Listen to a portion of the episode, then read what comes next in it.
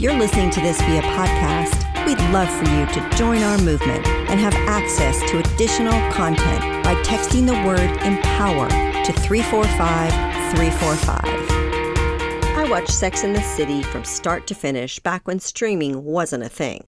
As I waited for each new DVD from Netflix to arrive in snail mail, I learned about womanhood. Four friends juggling careers and love, but always making time for friendship? It's high time we call BS on this narrative. Four adult women with thriving careers and often blooming love lives manage to get together for a casual lunch, an aimless shopping trip, a sunny getaway. Meanwhile, I can't coordinate a happy hour two months from now with one friend. Adult friendships are tough, y'all. Make time for a get together this week with your bestie or that new girl at work. Or be like me and just say, maybe I'll see you in 2020. Friendships at work are essential for adult women. Once you figure out there's always room for everyone to rise, competition vanishes and camaraderie grows. If your office is dead as a door, consider outside opportunities. Just as in school, you join in on extracurricular activities, joining a club, group, or even a board can help you make connections.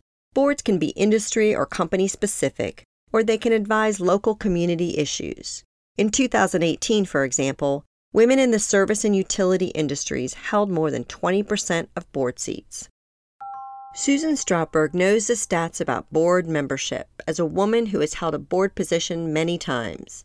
She's an advisor at Atlantic Street Capital, a private equity firm aimed to support women to join company boards and assume executive jobs. Susan was previously the chair and co founder of the Women Corporate Directors, WCD Foundation. She has created a stunning organization with 80 chapters across the world, including places like Finland and Argentina.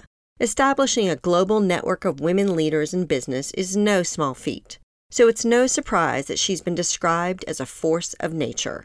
If there's new territory to trek, Susan's your gal. She was the first woman and one of the youngest to be in charge of a Washington TV bureau before also becoming the first television journalist chosen to be a White House Fellow. When Susan helped launch WCD, it was the first organization of its kind. WCD has had immense sway, like influencing Chile to add a woman to its stock exchange board.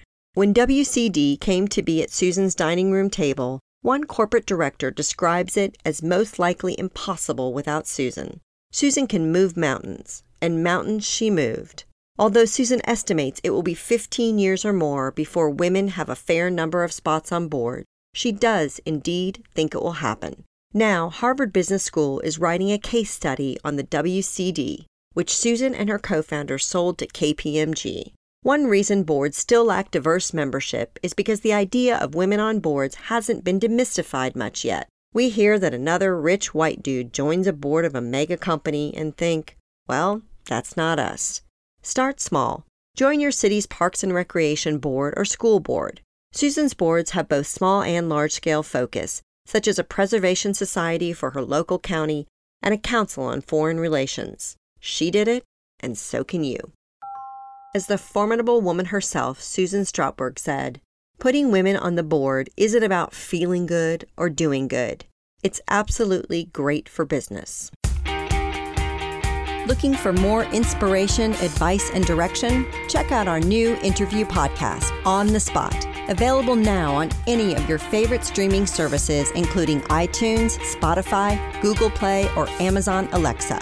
You can also find it on our newly renovated website, onthedotwoman.com. I go in depth with some of our most intriguing on the dot women to watch. We are focused on your success.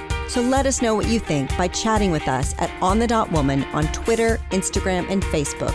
We'd love to hear your voice.